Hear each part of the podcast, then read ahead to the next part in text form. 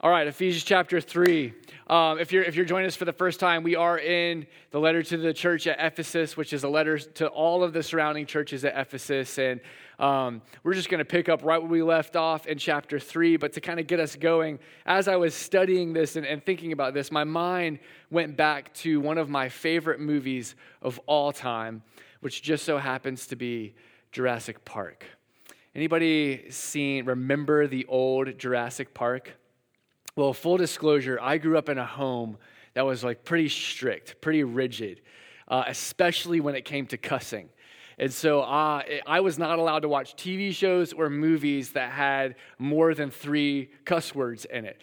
So if it was like three cuss words, the movie was off. And there'd be like the second cuss word, like, please don't swear again. Please don't swear again. Please don't swear again. And that third swear would come out like three strikes, you're out. And, and no joke, the movie, the show would be turned off. And, um, and I, I, I don't hold this against my parents at all. I know their intentions were great. It actually had the opposite effect on us, though. My twin brother and I would lock ourselves in our room and we would compete to see who could swear the most in a sentence in a logical form, you know, in a, a way that made sense. Um, so it actually had the opposite uh, effect on us. We wanted to, it just made us want to swear more. Uh, that's what the law does. Um, but we would rent a movie every single Friday night. And that was awesome. Movie night's phenomenal, but there aren't that many movies that you can watch with less than three cuss words. So it kind of got to the point where every Friday night we were renting like musicals from the 30s and 40s. They're in black and white. I'm not exaggerating. I've probably seen every Judy Garland movie and Shirley Temple movie ever made. And if you don't know who they are, you have not lived, okay? Um, they're, they're phenomenal. Think Wizard of Oz, okay? Um, so we were not huge fans of this rule because our options were very limited, and it's probably why I'm so weird today. Um, but one day, my friend Jonathan Wilder somehow got his hands on a bootlegged copy of Jurassic Park. Uh, I don't. This is back in the day when you could stick a, a what do they call those things? Videotapes. Yeah. You could stick a videotape into your VCR. I seriously just blanked on that. Uh, into your VCR, and when there was a, a movie or a TV show on, you could hit record and you could record whatever was on the TV onto your VHS. And so he had done that with Jurassic Park, which means since it was on TV, it was edited. And he brought that over to our house on our Friday night. And we're like Judy Garland, 1930s, 1940s. It's movie night. And he's like, hey, do you guys want to watch Jurassic Park? And we were like, no, there's like 27 cuss words in it. We know that because we looked it up on the website because we always looked it up on a website first. And he's like, no, it's edited. And so, because of that, this is like, you know, I don't remember 10, 11 year old Ben Davy with my twin brother Seth. This movie is like in my head and it stands out and it's one of my favorites of all time and, and one of my favorite and most profound scenes that i was thinking through as i was even uh, reading paul and his prayer which we're going to get to in a minute. It's not the t-rex ripping the guy off the toilet. Um, it's not the velociraptors and that intense like hunting scene. Uh, it's none of that. It's, it's actually the, almost at the very beginning of the movie when they're riding in their jeep and, and uh, dr hammond is kind of showing them the park. And then all of a sudden, for the first time ever, this dino expert, uh, the doctor, uh, you know what I'm talking about, Alan, Alan, Alan Grant, for the first time ever sees this living, breathing, massive long neck, brontosaurus, whatever you call it. He's this world class paleontologist, if you remember the movie. He's dedicated his entire life to studying and researching and digging up dinosaurs. And now, for the first time, he sees one in real life. And he, he jumps out of the Jeep and he's like looking at this thing eating leaves off of a tree. And, and he's just blown away by it. He's talking about, like, that's a dinosaur. That's a dinosaur. And then he just starts staggering and, and stumbling under the weight of this excitement and emotion to the point where he can't handle it anymore. And he just falls to his knees. The, the dude in the truck is like, we're going to make a lot of money out of this. Jeff Goldblum is thinking about how he's going to win the lady scientist over. And, but, but Alan is so blown away, all he can do is crumble to his knees at the weight of what he's just experienced. This is really what I feel like the Apostle Paul is doing in his letter to the church at Ephesus. He's just invited us to ride along with him in his Jeep. He's buckled us in and he has pulled back this curtain of the mystery of God that, that culminates in the church, which we saw last week. If you weren't here last week, we saw in Ephesians uh, 3 9 through 13 or 10 through 13. Um, that the highest manifestation of the glory of God in the world, or the greatest demonstration of his handiwork in the world, is not dinosaurs, it's, it's not canyons, it's not waterfalls or Alps. It is this gathering of redeemed people called the church. It's gathering of reconciled, forgiven, unified people in spite of all of our differences and all of our past and all of our backgrounds under Christ our head. This is the most incredible and awe inspiring organism in the entire world. And, and what we see here, what we're going to see today, is like Dr. Alan Grant in Jurassic Park, who had come face to face with this transcendent glory for the first time. All Paul can do after sharing this revelation is fall to his knees in astonishment and just crumble under the weight of it. Look with me at his response, starting in verse 14. For this reason, I fall to my knees before the Father. And again, just imagine him like just crumbling under the weight of what he's just shared.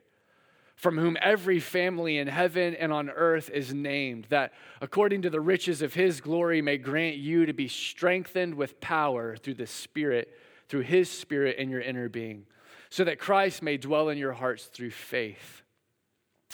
Go ahead. That you, being rooted and grounded in love, may have strength to comprehend with all the saints what is the breadth and length and height and depth, and to know the love of Christ that surpasses knowledge, that you may be filled with the fullness of God. Now, there are a couple of things that I want you to see here, but first is this fact again that Paul is falling to his knees in prayer. Because the fact that Paul falls to his knees to pray, it, it means something. Because the normal posture for prayer for, for Jews is not kneeling. It's not dropping to your knees. In fact, the normal posture is to stand. You can see this if you were to go to Israel and you were to go to the Wailing Wall today, and, and, Jews are praying in front of the Wailing Wall, they're standing and they're swaying back and forth as they pray. That is the normal posture of prayer for, for Jews. Kneeling meant that something significant was going on. It meant something extraordinary was happening, or there was an extra measure of zeal or emotion or passion behind the prayer. Uh, there are other examples of this in Scripture. For, for example, when King Solomon was praying at the dedication of the temple, he got on his knees on a wooden platform and lifted his hands to heaven. That was a special prayer. In Gethsemane, what did Jesus do? He fell to his knees in agony and anxiety because the moment in front of him was so extraordinary. He begged God three times, Take this cup, please, take it, please, passionately with, with sweat that was blood. God, please, I'm begging you, if there's any other way, do it. And then in Acts 20 is another example. The Apostle Paul is actually leaving the church at Ephesus, and, and, and he loves these elders. Timothy's one of them, and, and he's weeping, and it's a tearful goodbye. And they don't just pray standing up in a huddle, they drop to their knees in emotion and pray as they're saying their goodbye. So the fact that Paul says he's bowing his knees is really important here because it shows us that there is a heightened level of significance and emotion and urgency and passion. When we think of Jesus praying in the garden, obviously that's even, even more heightened, but that's a similar picture that we need to have as we look at this prayer together. And we know exactly what was going on. Why, we know exactly why he was on his knees. He says it. Look back at, at your text. It says, For this reason, I bow my knees. So, in case you're wondering why he's all been out of shape, why he's so passionate, what the moment is, he says, For this reason, I'm falling to my knees. What I'm praying for is so weighty because it's everything I just told you about. Is all of that that I just told you about the blessing of the people of God and that you are recipients of His grace and that you have all of this now in Christ and you have this calling as His people, as the highest manifestation of His glory in the world. Because of all of that, now I'm falling on my knees.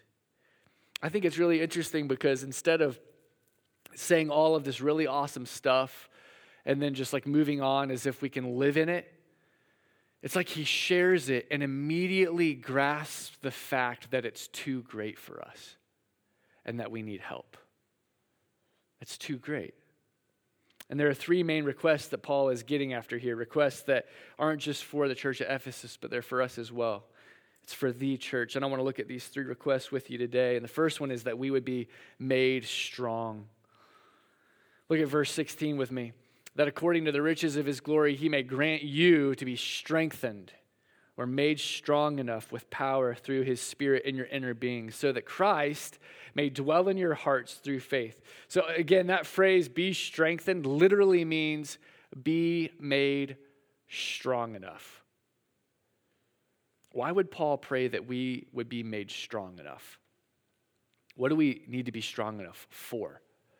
Well, verse 17 tells us strong enough so that Christ can dwell in our hearts.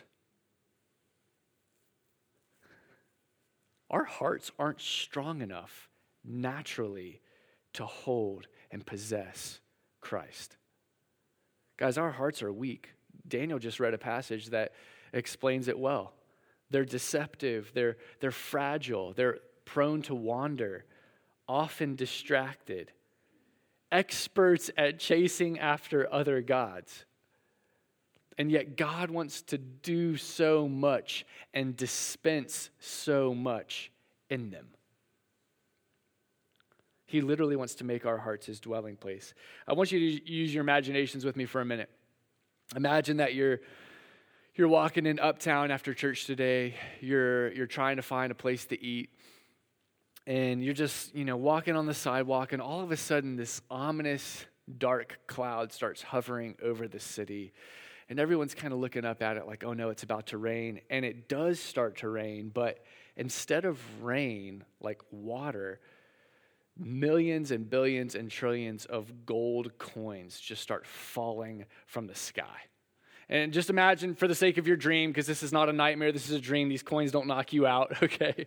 And, and they're falling to the ground, and everyone just starts freaking out and scurrying around like, free money, it's gold. And, and you're trying to grab as much as you can. But in your dream, because dreams are weird like this, the only thing you have to grab these gold coins with is a brown paper bag. And so you're like, you got your little brown paper bag that you know is supposed to hold sandwiches, and you're trying to catch these gold coins. But what happens as soon as the gold coin hits that brown paper bag? It just falls right through it because the bag's not strong enough to hold it. You can't capture it. It's actually the worst dream possible because treasure is raining from heaven, and there's nothing that you can do about it. You don't have the capacity to hold on to it. One author described us like this he said, Paper bags are not fit containers for valuables. Guys, what you and I need to understand is that our hearts are just like that. Our hearts are brown paper bags. Think about how true this is. Not only for us as individuals, but for us as a collection of individuals in this family. Like, uh, as your pastor, and I'm sure some of you were thinking this as well, as I was preaching this last week, we are the highest manifestation of God's glory in the world. But I know my heart, and I know our, our body, right? And, and I don't know if you were thinking this, but I was thinking, what about all the hypocrites, like including me? What about all of our sin? Like, we are so weak and, and broken. We, we struggle to get along. we've been at church for five months now. Not going to lie, we've had some drama, right? We've had some hurt, some hurt feelings, some people unhappy. We struggle to love each other. We struggle to care for each other. We, we struggle to serve each other. Oftentimes we miss the mark. How in the world is God going to do all of that amazing stuff in us? You ever wonder that? How in the world are we supposed to possess Christ in our hearts and grow into a body that actually looks like Him? Which we saw last week is, is the purpose of the church, it's the purpose of unity, that we would grow up into maturity and look like Jesus. How in the world is you're not strong enough to hold the immensity of his beauty? My heart is not large enough to hold the vastness of his character. We are nothing but brown paper bags in comparison to the weight of his glory, and so we don't have the capacity to hold him. And Paul just shared this awesome truth, and as soon as he shares this truth, he falls to his knees because he immediately knows we don't have the ability to do this. We need to be made strong enough to hold it. And this is the opposite of what our culture is constantly telling us, right? Telling us that we're, we're strong and, and, and we're powerful and, and we're mighty. We're so strong that, that we can place God to the side and elevate ourselves to his position of, of authority and sovereignty and even deity. So the old philosophers said, God is dead and we have killed him. And so now we must make ourselves gods in his place. Sounds so great autonomy, freedom. I don't have to obey the Bible anymore. Sweet. We naturally think this of ourselves. Ever since that serpent tricked Adam and Eve in the garden and said, Did God really say that? You know what? The only reason that God doesn't want you to eat that fruit is because you would actually be like Him. You could be like God. And ever since then, we've been after that. We've been chasing that dream. I want to be like God. I want to be the ruler of my own life. I'm strong enough. So while it might be easy for us to get puffed up by the idea that we are the highest manifestation of God's glory in the world, and it might even be natural for us to turn our noses up I mean, as, as, as sinful people who still struggle with pride, yeah, we're the, we're the manifestation of God's glory, and we turn our noses up at everyone who's on the outside. That, that's natural to think of ourselves in arrogant and haughty ways. Guys, Paul does the complete opposite. And that's really where we need to find ourselves. So blown away by all that God has done and promised to do that it drives us to our knees in need of something supernatural. Listen to this. In order for us to possess the treasure of Christ in our hearts, we need the power of Christ to transform them and strengthen them.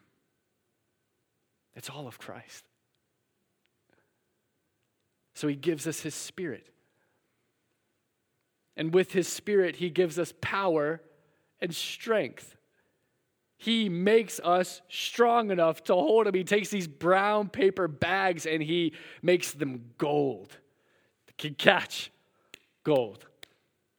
And we're able to hold this treasure. We're able to be his dwelling place in the midst of our sin. And, and he's constantly changing and shaping and refashioning, but more importantly, blessing us with himself.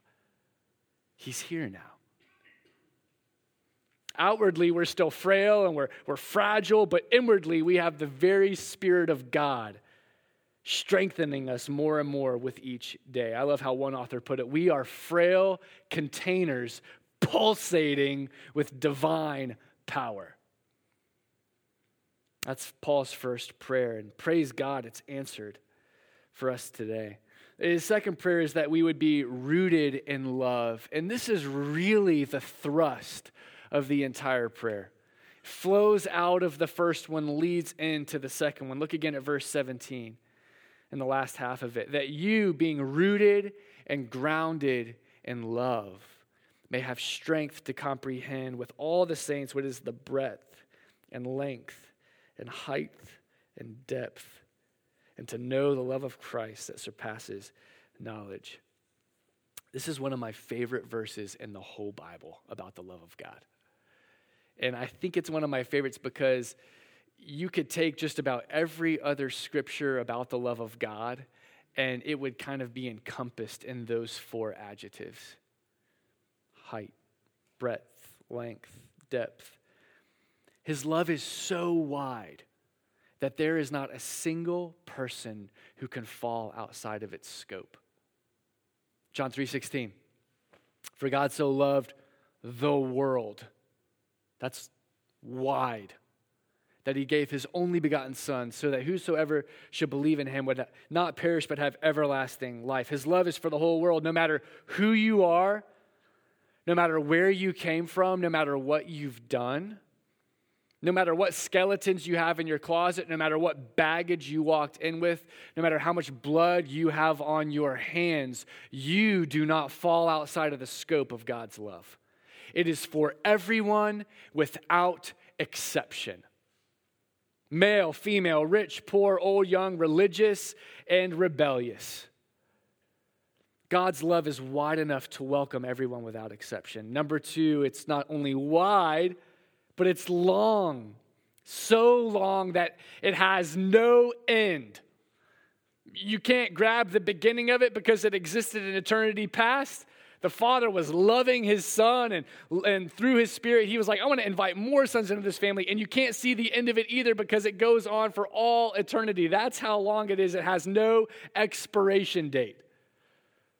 It's not like the milk in your fridge or, or the bread in your your pantry, you know, used by this date?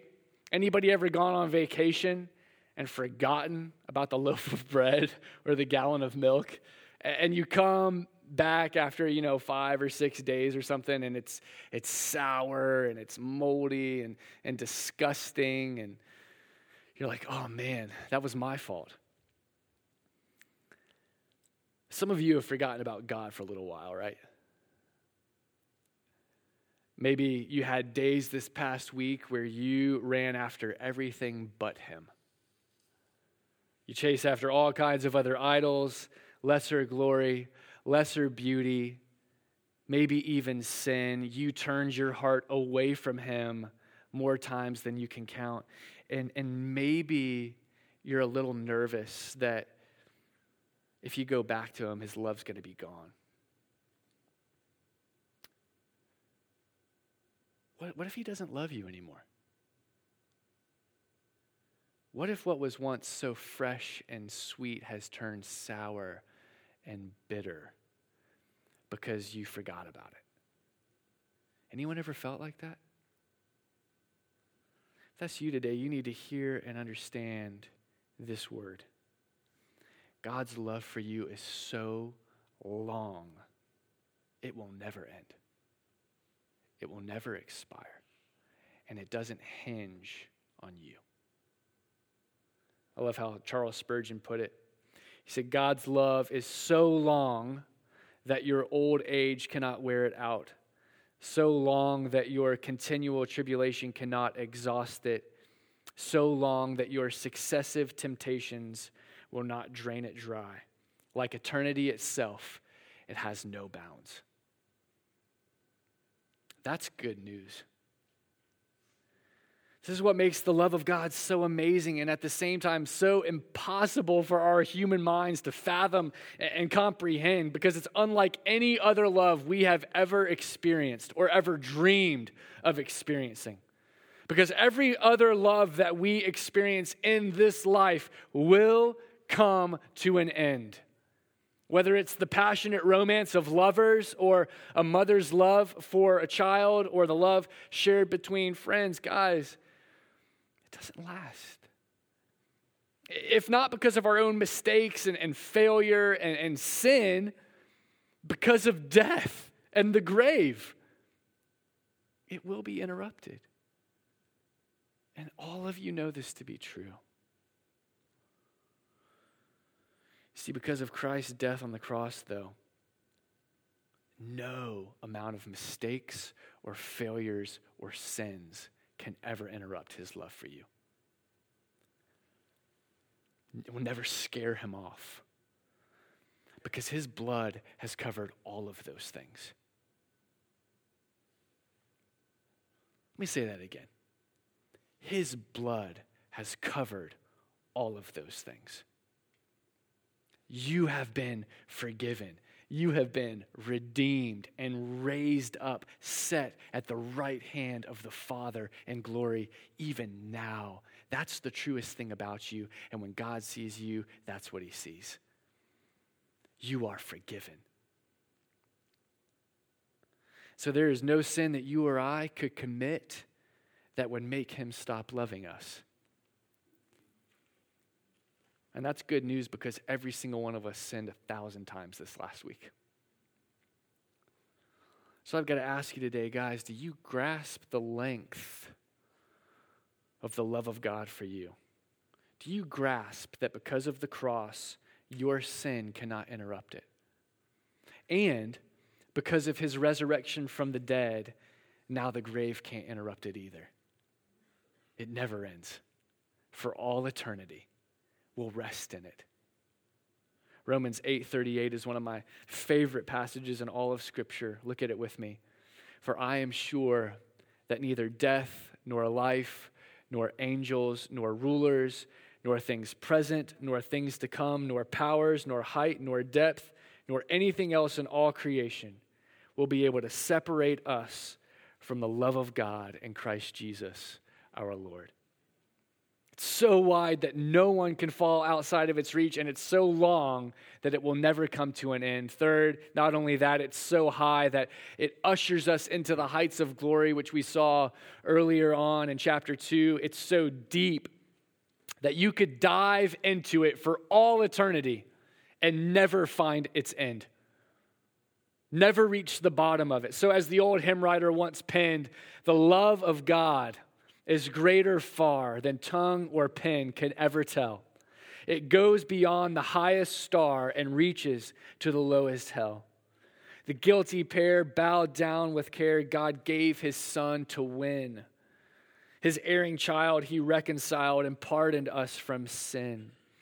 Could we, I love this, could we with ink the ocean fill? And were the skies of parchment made, were every stalk on earth a quill, and every man a scribe by trade. To write the love of God above would drain the ocean dry. Nor could the scroll contain the whole, though stretched from sky to sky. O love of God, how rich and pure, how measureless and strong.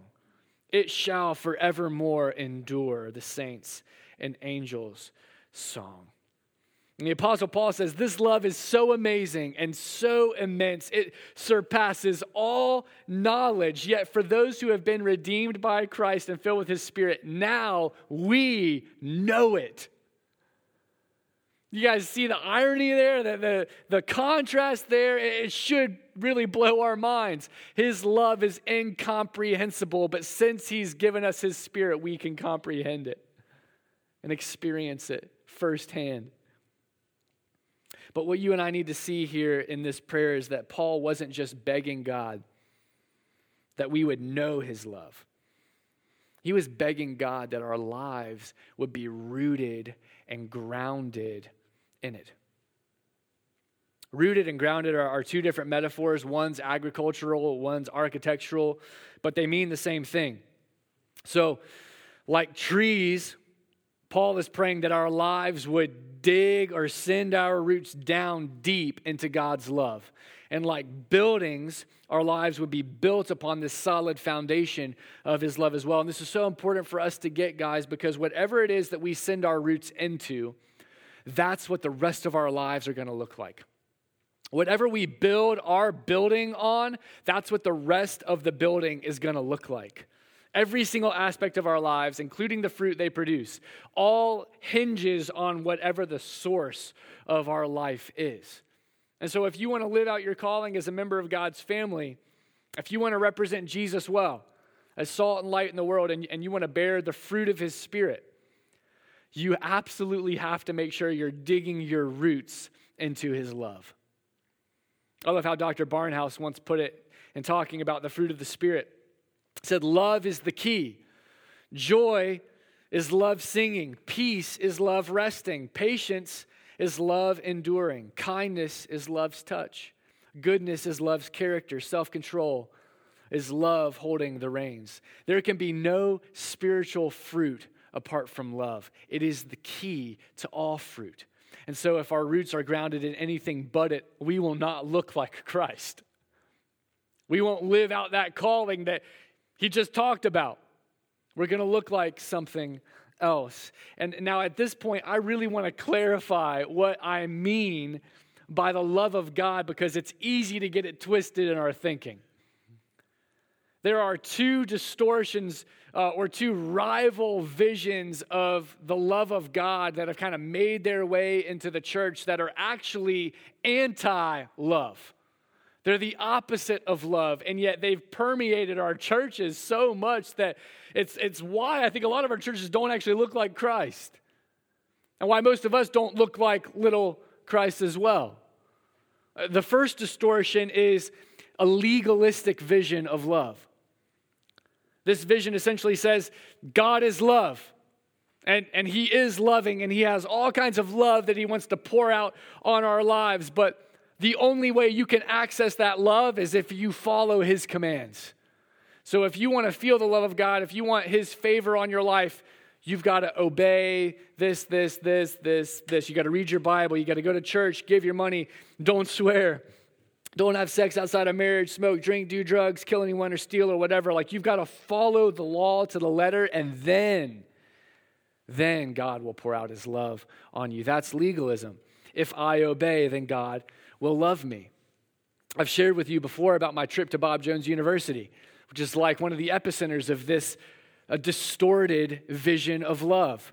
And while I was there for a week, I uh, just gotten saved and uh, still really struggling with a lot of different things. And I'll never forget the preacher uh, at chapel saying, if, if you have spiked hair, if you don't go back to your, your dorm room and you don't comb that hair over, uh, you are not a Christian and you are going to hell. If you listen to rock and roll music, sorry, hell for you. And then we're all just sitting there like, what? and, and while that's easy to mock, and that's easy for me to get angry at because I, I, was, I was very angry. I'm still angry when I think about it. Billions of people around the world operate with this vision of God's love. Eh, it might not be crazy stuff like rock and roll and spiked hair, because that's weird. But this is essentially what every single world religion teaches. If you obey Torah, if you obey the Quran, if you follow the Book of Mormon, if you give money to the poor, if you make your pilgrimage, if you show kindness to your, your neighbor or whatever, if you clean up your act, then you'll be accepted and God will love you. But that's not the Bible's vision of love. That's a distortion. That is not the gospel. The gospel says that God's love was demonstrated to us when? While we were sinners. God's love was demonstrated to us while we were enemies. Romans 5 7 through 10 says this Very rarely will anyone die for a righteous person, though for a good person someone might possibly dare to die. But God demonstrates his own love for us in this while we were still sinners, Christ died for us. Since we have now been justified by his blood, how much more shall we be saved from God's wrath through him? For if, while we were God's enemies, we were reconciled to him through the death of his son, how much more, having been reconciled, shall we be saved through his life? In other words, God didn't wait until we started obeying him or started cleaning up our act to love us and die for us. He initiated it. He set his love on us first while we were his enemies. And then everything else came afterward. His love preceded our obedience. And so this is a distortion the distortion that my family is growing out of, even to this day. The second distortion is the antinomian vision of love or the anti law vision of love, and it's the total opposite. It basically says God is love. God loves love. He just loves love. right? And, and he doesn't judge anyone or anything, and he doesn't condemn anyone. He doesn't hate anything. He doesn't oppose anything. He doesn't expect or demand or command anything. God is just love. In other words, his love is free, and so it doesn't require anything of us whatsoever. But again, this is not the Bible's vision of love. You see, this is so important. People say theology doesn't matter, I just want God. It's an oxymoron because theology is the study of God. So you don't get God, it doesn't make any sense. But, anyways, that's a soapbox. Oh, we won't get into that. Um, God's love is connected to and in harmony with every single one of his attributes. You don't just get love over here and then like holiness and righteousness and justice and, and mercy and grace and sovereignty and power over here. Like, it's not like he's mainly love with a couple side attributes. God is all of his attributes perfectly all the time, and they all work in harmony with each other. That's theology, by the way. That's like that's the study of God. Okay, so theology is important. So his love does not operate in isolation with his holiness, his righteousness, and his justice, and his mercy, and his power, and his sovereignty. Like they go hand in hand. So the fact that God is loving and holy means that he is opposed to everything that opposes holiness. The fact that he is loving and righteous means that he actually hates wickedness. The fact that he's truthful means that he hates lies, lying. He opposes liars. The fact that he is loving and just means that he will fight against those who are unjust that he will judge the wicked. I love my son. I love my wife. I love my daughter. I love you guys. And because I love something, I naturally oppose anyone or anything that oppose you, that oppose my bride. That's what love does, right? This is what's so important for us to grasp. A genuine experience of the love of God will always manifest itself in loving what He loves. If you experience the love of God, the outworking of that is that you will start loving what He loves. So we who once loved darkness now love light. We who once loved sin and still wrestle with that in our flesh now love righteousness. We who once loved all kinds of other gods and chased after all kinds of other satisfaction now love Him above all else. Paul stated this explicitly in chapter 2. We are saved by grace through faith, not by works, so that no man can boast. And we're saved because of his great love for us, so that we become his masterpiece, ready and prepared for good works in the world. That's the gospel. Guys, our good works are not the pathway to love, which is what legalism says. They are the proof of love. And if you don't have the proof, you haven't experienced the love. The apostle John says this explicitly in 1 John chapter 4. He who says he loves God and yet hates his neighbor does not love God. And we could go down the list. That's the gospel. So, guys, listen if we dig our roots into legalism and that distorted vision of love, we'll either become proud because we feel like we've checked off the list and we've earned his favor and his love, or we'll become depressed and totally disenchanted and discouraged because we know we can never check the list and we know we can never earn it. So you either got pride or depression if you're digging into that system right there. Not a good idea. And on the other hand, if we dig our roots into antinomianism or anti law, we run the risk of living the kinds of lives that God is totally opposed to, while at the same time thinking in some sentimental way that we're resting in His love. And we've deceived ourselves. But if we dig our roots deep into the gospel, not only will we find the rest and peace and hope and joy that our souls are longing for, but our lives will be transformed in such a powerful way that when the world looks at us, they will see Christ.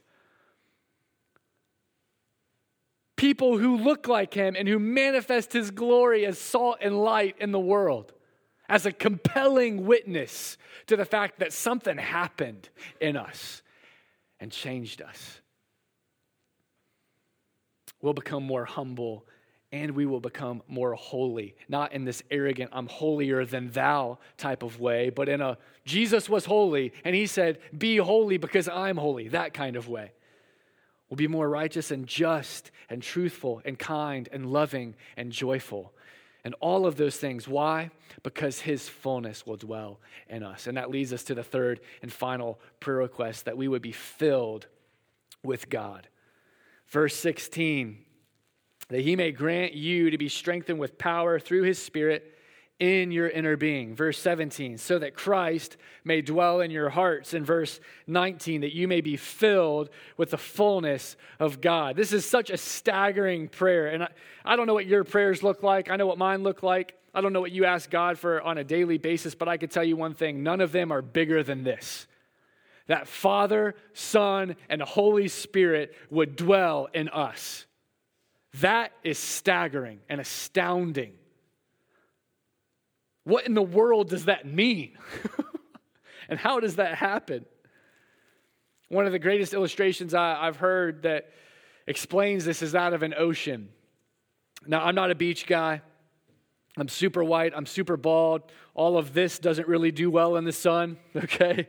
Um, I've gotten to the point where I just wear a t shirt and a huge straw hat whenever I go outside uh, on the beach, just because it's, it's too much of a hassle to put sunscreen on.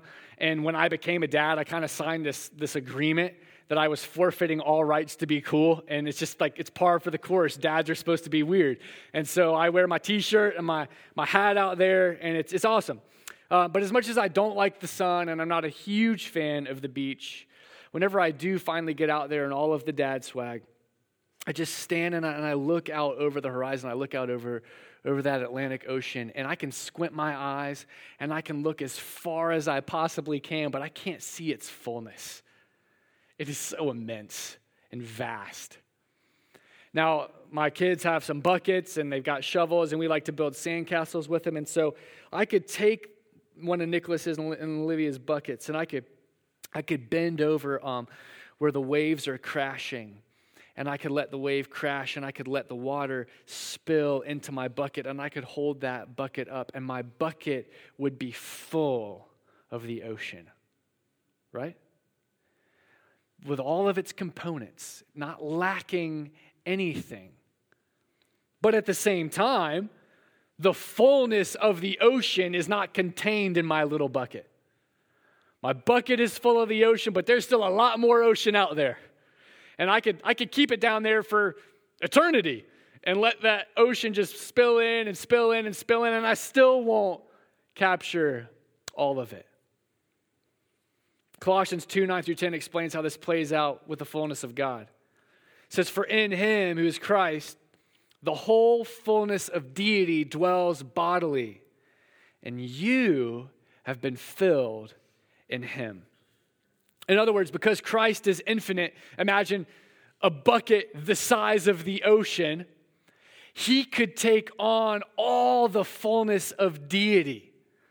But since we're finite and our bucket is much smaller, we can only take in a little bit. But what we have fills us with the divine. So that there is no crevice left in our heart that is not indwelt by our triune God. That's mind blowing. We instantly become full of his fullness. He dwells in us. Guys, the Christian life is supposed to be an endless progression into the fullness of God. That's what this is. Constantly, day by day, through the power of the Holy Spirit, as we dig our roots deep into the love of God revealed to us in Christ, we become more and more integrated into his fullness. That's what Paul was on his knees about, passionately, desperately, urgently begging God to do in you and me. How often, though, do we choose to pull the bucket up, like when it's halfway? Like, I got a little bit of God in there. I got a little bit of that, that fullness of deity. I'm going to pull it up, and I'm going to I'm going to leave some room in my heart. So it's like a third God and like a third you and, and a third the world or some variation of that. Maybe it's like three fourths of the world and, and a fourth God, and we exist on tanks that are half full. Guys, the Christian life was never meant to be a half hearted endeavor where we have half of God and half of ourselves, or a third of God, us, world. It was never meant to be that. We were meant to possess and be possessed by God with all of His power and all of His joy and all of His glory and all of His hope and all of His victory. That's the Christian life. That's what it means to experience and enjoy life in Jesus, to be full of Him to not pull up halfway and settle. He wants to make our hearts his home. What a powerful truth that is, guys. And this, this is my prayer for you. This is my prayer for me because I, I regularly do that. I mean, every single day we're making a choice with our buckets, the buckets of our hearts and our lives. Like, are we going to experience the fullness of God today? Or are we going to chase after lesser things? Are we going to experience the victory of God today? Or are we going to go back to the pigsty of our sin? Are we going to experience the hope and the joy and the peace of God today? Or are we going to go back to our worry and our anxiety and our depression? We make these choices every single day, and, and I make this choice every single day. And my prayer for every single one of us is the same prayer that Paul was praying on his knees, begging God that we wouldn't settle for half full that we would experience the fullness of God.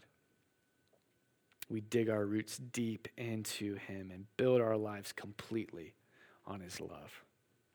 Paul concludes this prayer with kind of a purpose. Why? So that He'll be glorified, so that He'll receive glory. Let me close with this. We're going to look at it in more, more detail next week. But he says, Now to him who is able to do far more abundantly than all we ask or think. I mean, there's expectation in this prayer.